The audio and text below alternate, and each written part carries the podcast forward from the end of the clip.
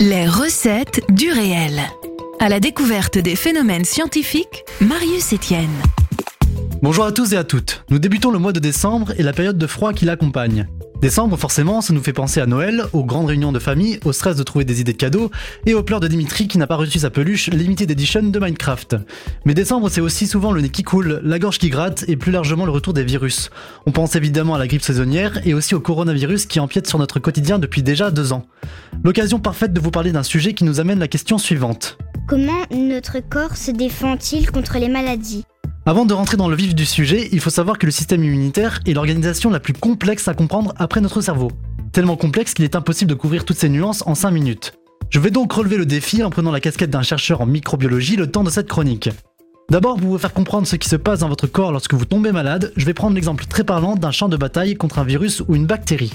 Notre système immunitaire agit de la même manière qu'une ligne de défense se préparant à combattre tout intrus pénétrant nos frontières. Il possède une hiérarchie bien spécifique entre des soldats, des messagers, des chefs et même des kamikazes sous la forme de bactéries microscopiques.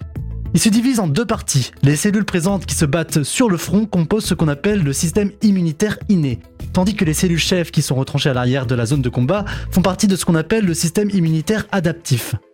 Sur le front du système inné, tout est mis en place pour empêcher l'attaquant de rentrer à l'intérieur de notre corps. L'ennemi doit d'abord percer la muraille qui est notre peau et survivre à l'environnement hostile que nous lui imposons, comme par exemple notre chaleur, notre acidité ou bien le contenu en vilaines protéines de notre sang. Une fois les muqueuses franchies, l'intrus s'attaque à nos cellules qui, sous l'assaut, vont lancer un cri d'alerte en sécrétant des protéines et donner l'ordre aux soldats de première ligne de réagir. Ces soldats sont appelés macrophages et servent à manger les microbes étrangers à notre corps puis à les digérer. Leur objectif est de neutraliser tous les intrus avant qu'ils ne se propagent dans notre organisme. D'autres cellules participent au combat, comme c'est le cas des mastocytes qui ralentissent la circulation du sang pour récupérer du renfort, et les neutrophiles qui sont de vrais kamikazes de notre organisme, puisqu'ils reçoivent l'ordre de manger les microbes et de s'autodétruire pour empêcher aux microbes de faire davantage de dégâts.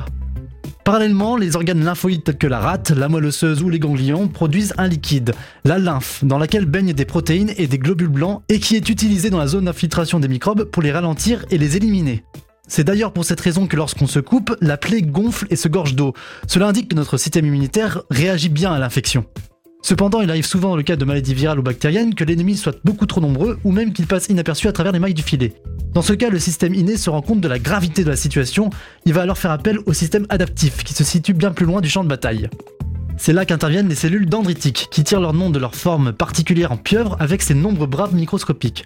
Leur rôle est assez simple, ils vont recueillir les microbes neutralisés et les rendre visibles, à la manière d'un général qui se vante de ses plus belles médailles. Puis il remontera dans les glandes lymphoïdes pour montrer les cadavres de ses ennemis à un type bien précis de cellules du système adaptif, que l'on appelle lymphocytes T. Ces lymphocytes sont très importants dans la lutte contre la maladie, car il s'agit de cellules qui vont identifier l'intrus et choisir les armes adaptées pour le vaincre.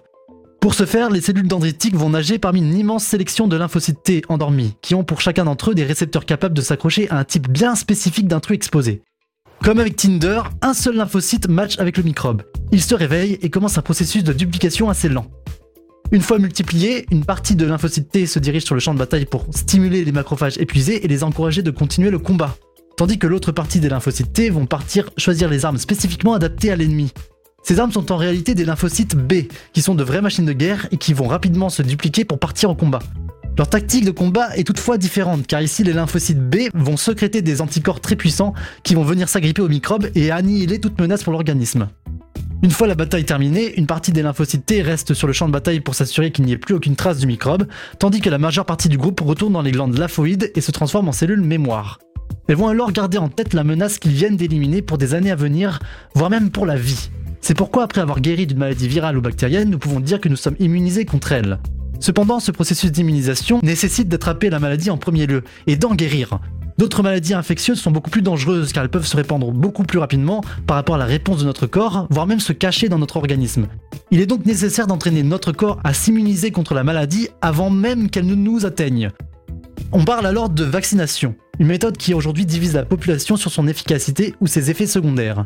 C'était Marius sur Sun, le son unique pour les recettes du réel. Je vous retrouve dans 2 semaines, même jour, même heure pour d'autres recettes. Réécoutez cette chronique sur le site et l'appli de Sun.